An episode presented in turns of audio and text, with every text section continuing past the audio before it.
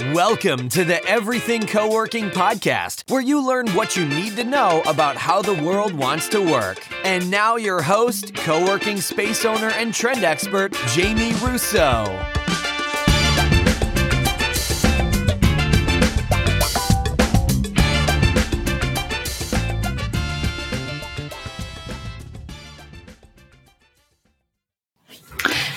Hey there, I'm doing a slightly different format this week. So, I've recently presented at a couple of different events. One of them was the Office R&D Flex World Conference, and another one was an event in Healdsburg, California for small developers. There's a small developer forum hosted by Jim Hyde as part of ULI, which is the Urban Land Institute. And I was invited to present to that group last week, and it was a tremendously wonderful experience. And I want to have Jim on the podcast so that you can hear what he's up to um, and what this group does. Jim has his own co working space in Healdsburg, California. And in both instances, I was on a clock. And so I wanted to revisit this presentation and kind of go into the detail that I like to get into.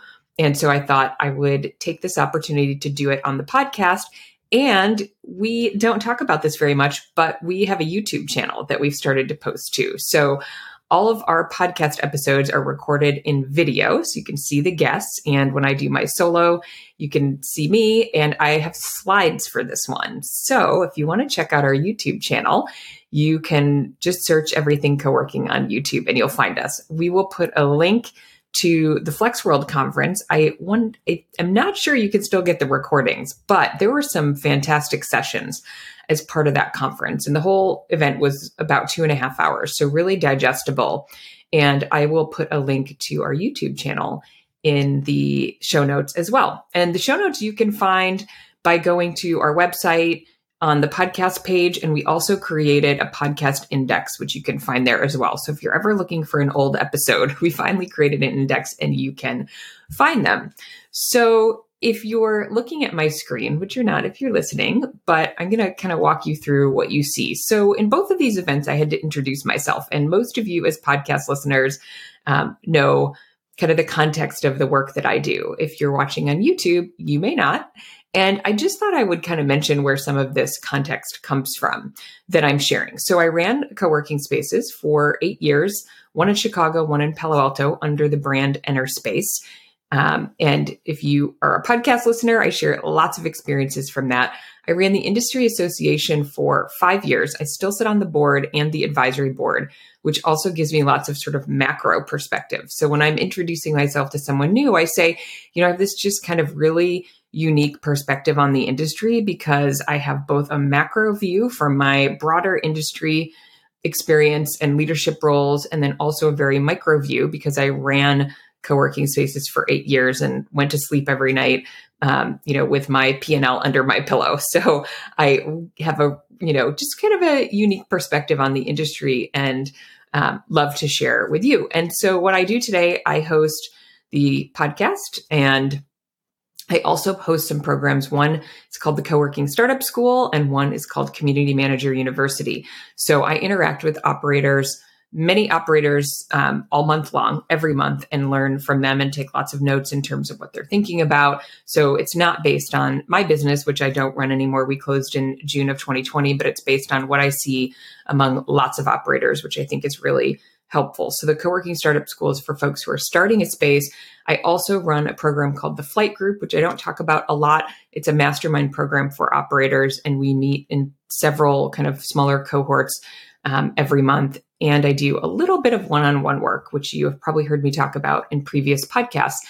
And then I also do some specialty programs. So I worked with Mike Abrams this year in 2021 to create a management agreement course. So I've met a lot of unique and interesting folks getting into co-working through that outlet and learned a lot about management agreements through Michael and the folks going through that program working on deals.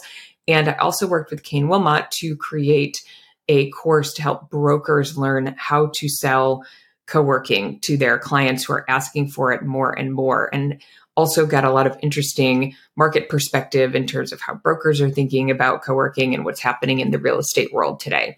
So um, a lot going on. And then I get to ask ask to speak here and there, and I get to learn from other speakers as well.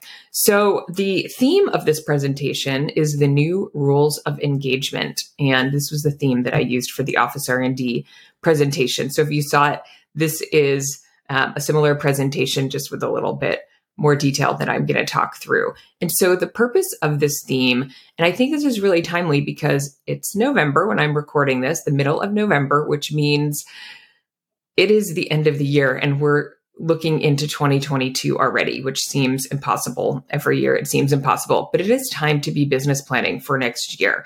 So, with my one on one mentors, mentees that I work with, we're doing budget planning for next year and making sure we're thinking through what are we focusing on what are our goals for the business and so i just thought we'd go through kind of high level the mindset to have right now which is that the world of work has changed. And we know this the last 18 months has been you know just incredible in terms of how much has changed. Not incredibly positive in all ways incredible in terms of the evolution of how people think about work as something we do not necessarily a place that we go to. And so, as a co working space operator, not for everyone, but for many folks, it is a time of questioning everything who you serve, what you sell, your marketing approach, and your real estate structure.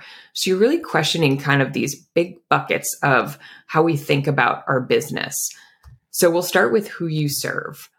So it used to be that we might think about serving independent folks. And it may be that some of you started your space because you were trying to solve your own problem, which might be that you were sick of being at home um, and you wanted someplace to go that wasn't the coffee shop. You craved community. You saw an opportunity to bring individual folks together for you know a greater experience in your own community and that is still the case that we're attracting those folks it is starting to look different though. And you may not be in a market where you're seeing this, or you may be in a market where you're seeing this, you know, full court press. I, I see based on all of the operators that I work with every month, just a huge range of the demand that they're seeing. Some are getting requirements for 50 people, and those folks operate large spaces, you know, 60,000 square feet, but they are getting those large team requirements. And some are not quite getting those requirements yet.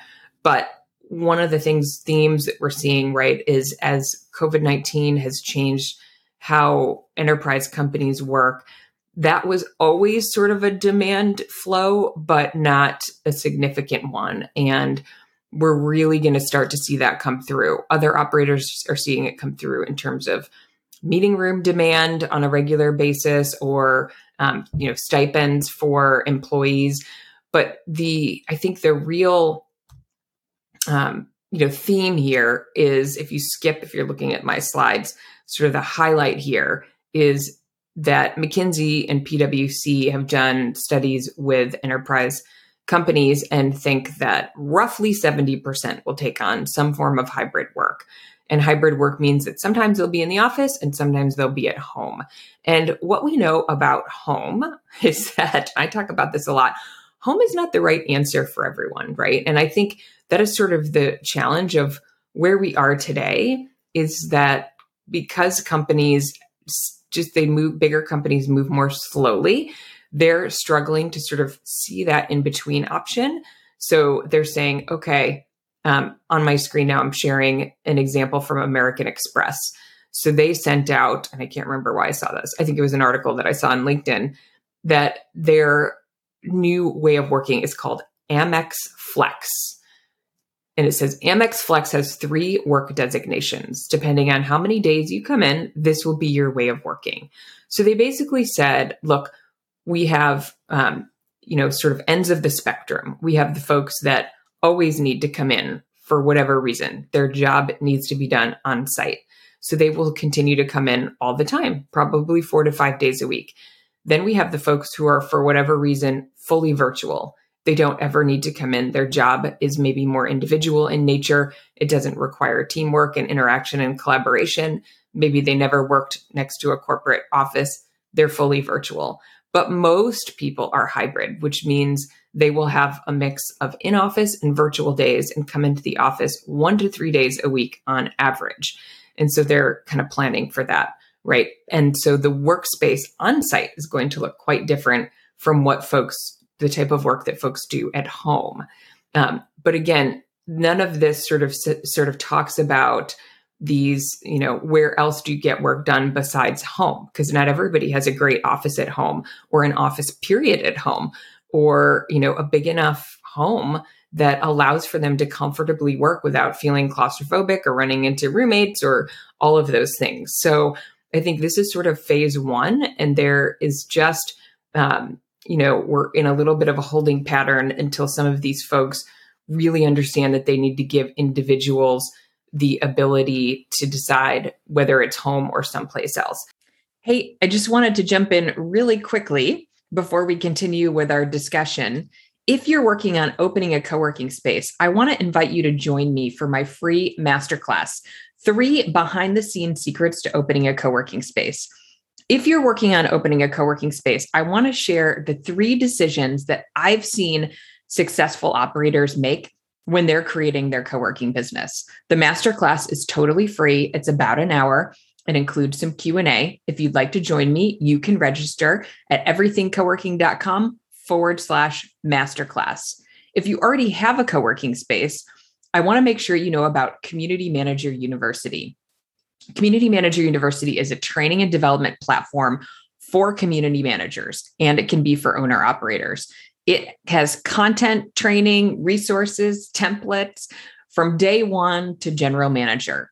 The platform includes many courses that cover the major buckets of the community manager role from community management, operations, sales and marketing, finance, and leadership.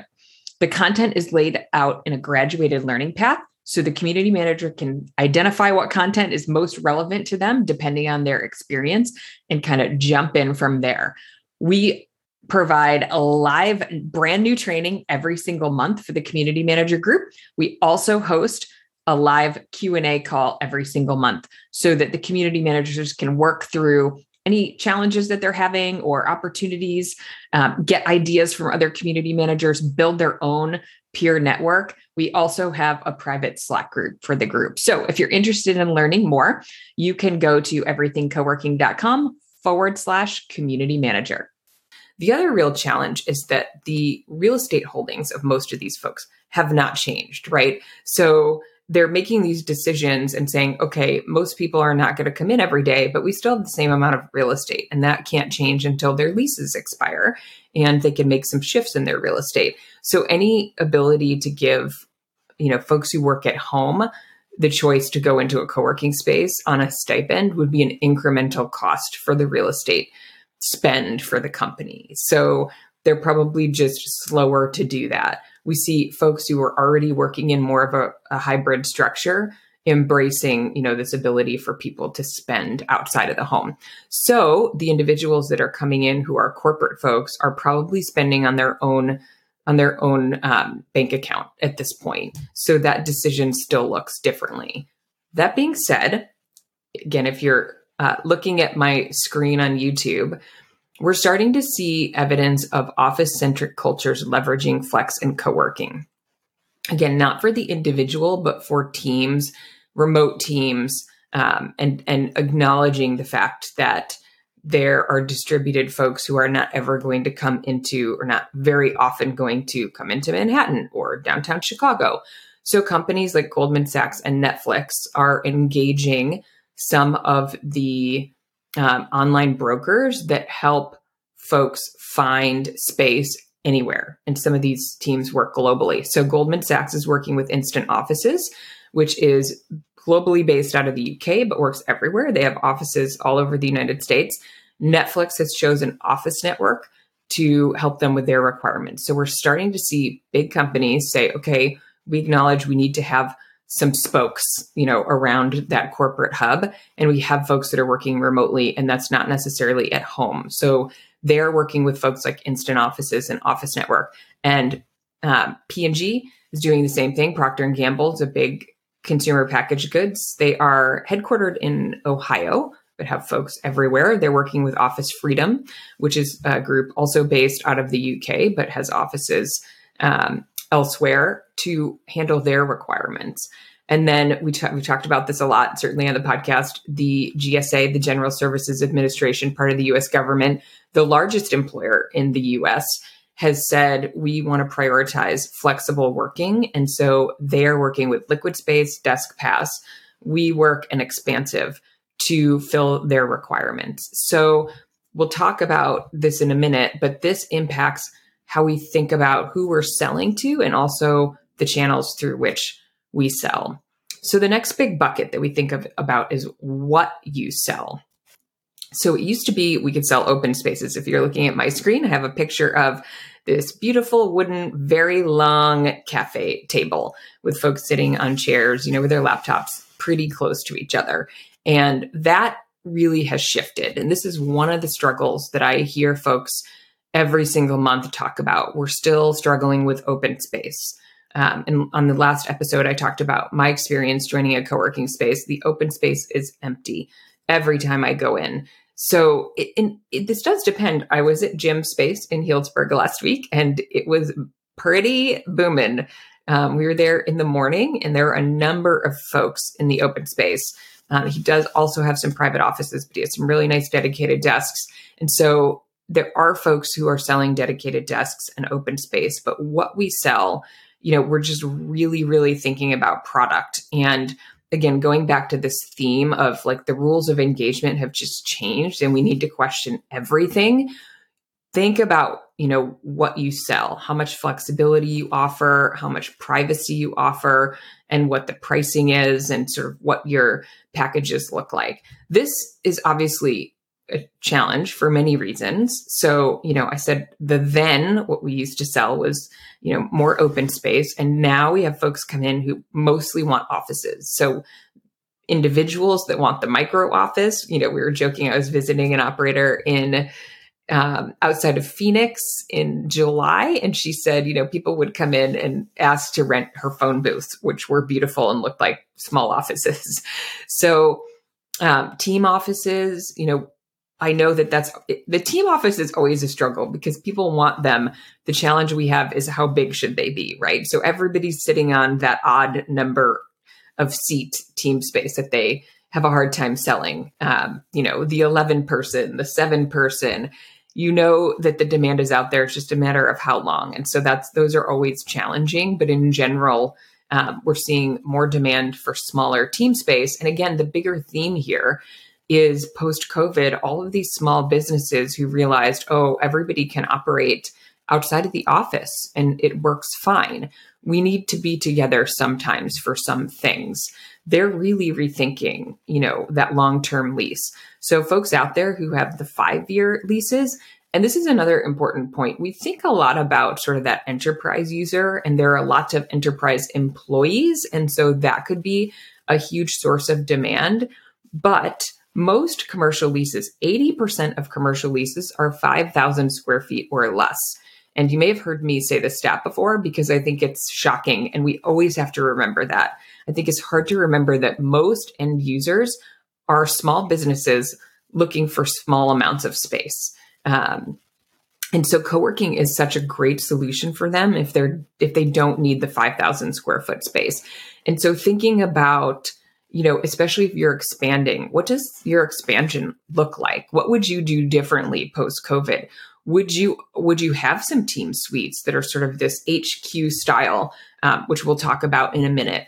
Would you do larger team suites that can be sort of customized? Would you make do a partnership with your landlord? Maybe not on your core space, but what creative you know arrangement can you have with your landlord to place smaller groups who are looking for you know a thousand square feet a two thousand square foot space that your landlord might have that you can service um, but not take on a full lease for? So there's just a lot of creative thinking around okay who's coming in and what do they want? But small businesses have the same struggle that our enterprise folks have, which is that they are might some of them are still in active leases, right? So they're not going to also spend on co-working. They're waiting for their lease to come up and then they're saying that's not what we want anymore. We don't want this full-time commitment. We want something that is more flexible um, on a month-to-month basis. And actually, I presented on a panel at the Healdsburg event, the Small Developer Forum for ULI last week, and one of the developers was talking about how they used to have their own space. He's a team of seven. And he said, you know, he basically thought co-working was not for somebody who was, you know, it sort of more advanced in his career and successful. And then they started working out of an industrious and had such a great experience in terms of being able to like flex up and flex down what they needed and choose the type of workspace that, you know, combination of workspaces that fit for their team. That that's what they do now. They only do co-working. And then now they're starting to put co-working into their residential buildings. So it takes sort of that mindset shift and also that awareness and a little bit more experience. But that is you know, that is coming and that is definitely a result from COVID 19 and certainly just, you know, the evolution of people understanding they don't have to commit to a long term lease. And I'll just remind you really quickly think about if you're an operator, it's a big deal to sign a lease, right? You have to, some of you put down personal guarantees, you know, whether it's for 2,000 square feet or, you know, 30,000 square feet it's a pretty big deal to make that kind of commitment. And so small businesses would like to avoid that. Um, and so when their leases come up, as they become more aware of co working, and they are, you know, due to COVID 19 and WeWork going public, a lot of things that are happening, that demand will start to show up. And on my screen, I uh, took a screenshot of a quote that Instant Offices put on LinkedIn Large flex space is in high demand, so corporates need to act fast because only 2% of the available space can accommodate over 100 people. So you might be listening and saying, I have zero interest in accommodating 100 people. That may be the case. So, but I um, just want to make you aware that those types of requirements are out there. And so if you're thinking about expanding into a, a you know, a HQ type model. HQ is is basically where you create like a mini headquarter for a company and you customize it to their needs, but you are servicing that space. You're acting as the point of contact for their technology needs. You might have ordered their furniture. You might offer them the coffee service and the meeting rooms and the event space that's in your core co-working space. So that is happening. Brands like Expansive and I'm sure the hub in Australia, bigger uh, floor plates that can accommodate these types of requirements are getting those. And so, as you're thinking about your business model, make sure you think about what that means for you. So, on my screen, I give examples of um, Canvas by Industrious. So, they have a whole brand around this offering. Uh, they have a post on Liquid Space Office Suite for 37, which is 2,300 square feet. So it says um, Canvas by Industrious is a private branded office suite designed for teams of 15 to 100 plus to do their best work.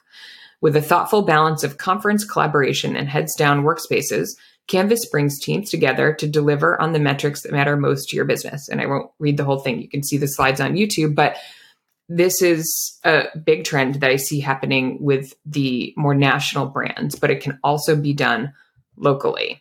Smart Suite by Expansive, Office Suite for 100 um, in Washington, D.C., 2,900 square feet, fully equipped, even includes a kitchen, ready to host your entire team. So the then of what we used to sell was hot desk, dedicated desk, full time office, access to meeting rooms. But today, the case is that one size does not fit all. So we like to put our memberships kind of in the boxes of look, here's our menu. You can pick a hot desk, a dedicated desk, or a full time office. And each of those gets some access to meeting rooms. And now we are really rethinking what do people need from our space? How do they want to interact with our space? And how do we make that fit with our business model, which is the real challenge that folks are still really um, you know, trying to work through and figure out what can I offer that meets the end user's need while giving me predictable revenue that helps me sleep at night. So I posted a screenshot from Greg Smith, the CEO of Thinkific, which I thought was really interesting. He, you know, loves the idea of co-working spaces, and his takeaway is that co-working spaces mem- members are customers, not employees, and so they Spaces are specifically designed to give these customers exactly what they want. If you're looking to design an environment that your team will be excited to come to, it's really as simple as asking them, What do you want? And he said, for our team, the answers came down to many of the things that co working spaces do really well. So he was kind of encouraging other business owners to say, look, if you're going to have your own office space, think about your employees as customers, just like co working spaces do. And that is exactly what we're trying to do right now, right? Is figure out, okay, our customer base is shifting.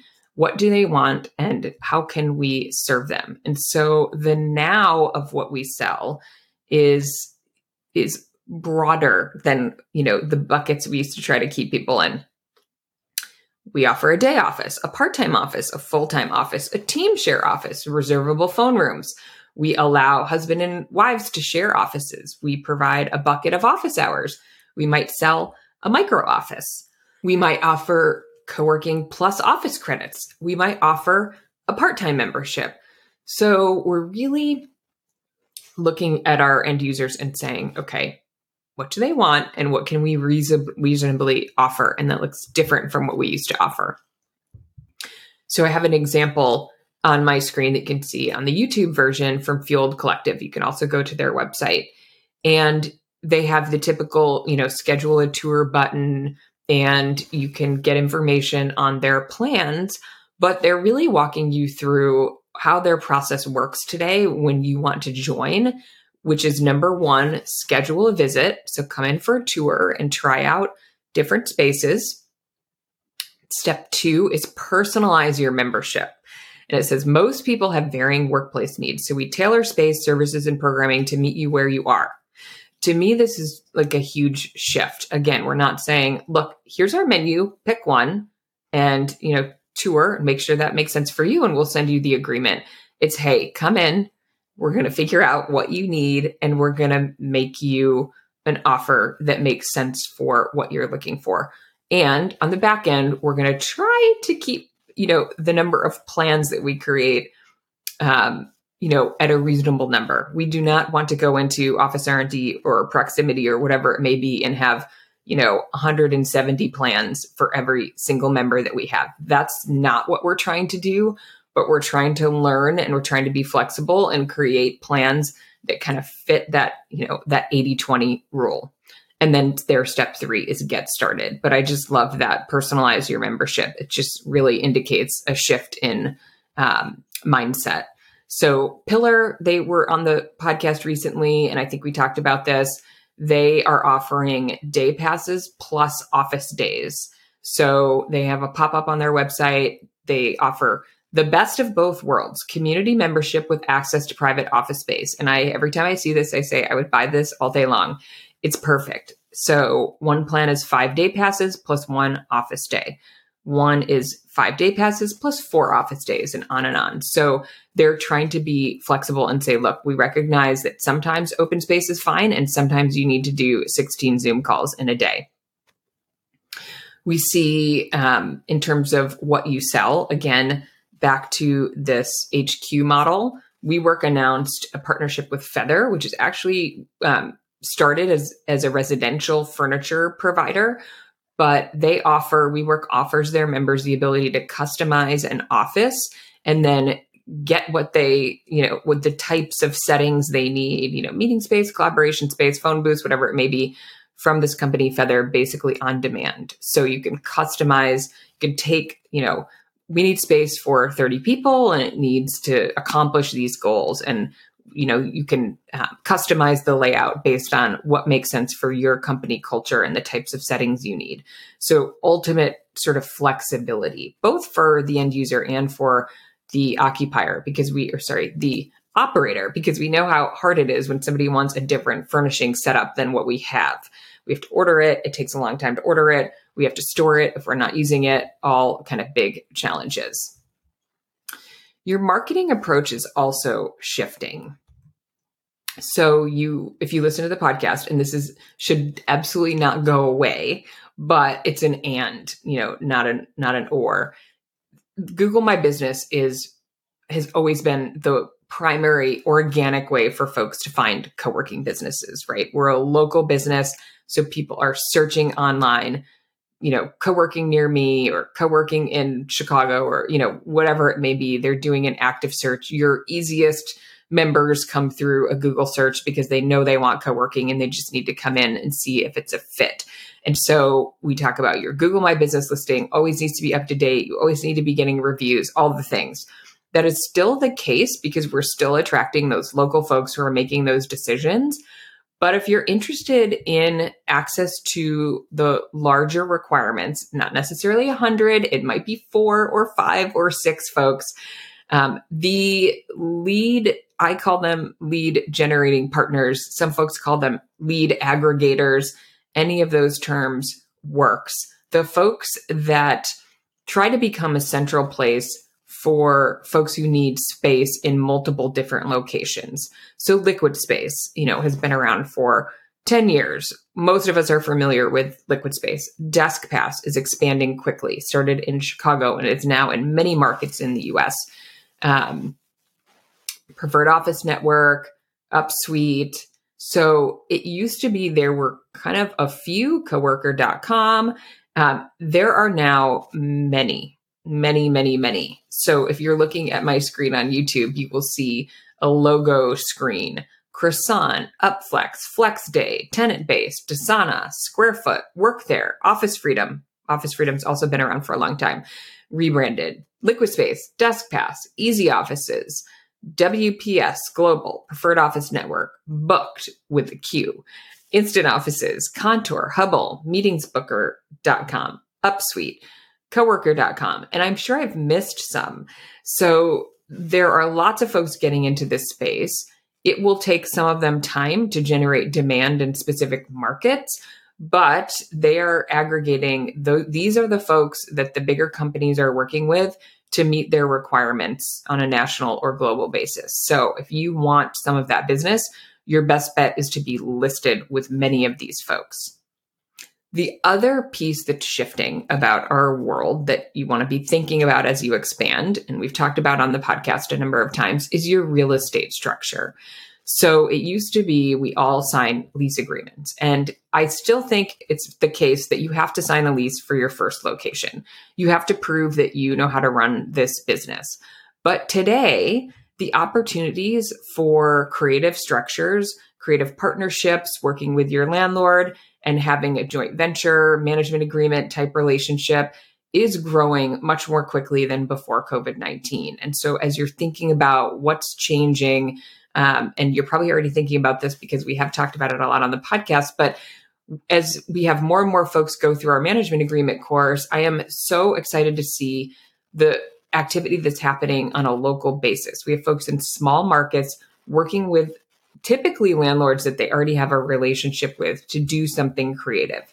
It still it takes time, it takes a lot of negotiating, it takes a lot of figuring out what's important to each party and putting that all together. But as you're thinking about, okay, I am interested in, you know, spec suites or offering team suites and servicing them because we have this great hospitality competency. Work with your landlord, consider working with your landlord to help you know expand. Think about creative possibilities not necessarily signing a lease. Although you also may be in a market where commercial office space is at a discount today and so signing a lease may make sense. But the point is we're thinking differently and we're thinking about what's possible in every aspect of the business. So as we close out 2021 and look forward to more evolution and growth in 2022 Think about these questions. How can you keep your business flexible and adaptable to take advantage of the trends that we're seeing emerge? Who do you best serve and how will that change heading into 2022? How do you best serve your current and future members? So you're not necessarily saying no to your current membership that you built, but who might you attract in the future as the market dynamics start to shift and we get demand from smaller businesses and larger enterprises? And how will you personalize and customize those options and experiences while not totally wrecking your business model and making it really challenging to run this business?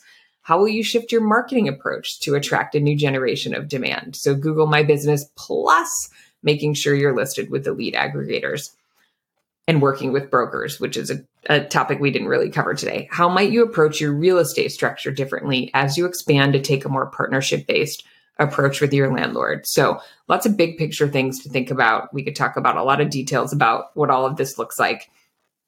we are relaunching our um, flight group membership in November, December. So we're working on it. But our goal for 2022 is to help folks work through these um, questions and implement changes in their business. So if you are listening to me talk about kind of the operator groups that we run and you're thinking, oh, that sounds interesting, make sure you're on our email list and we'll be sharing more information about how you can be a part of those groups as well. So, hope this was helpful. And if you want to talk more, join our Facebook group. You can find us on Facebook. We have a Facebook group of about 1,800 folks who are pretty active. So, we'd love to have you join us there.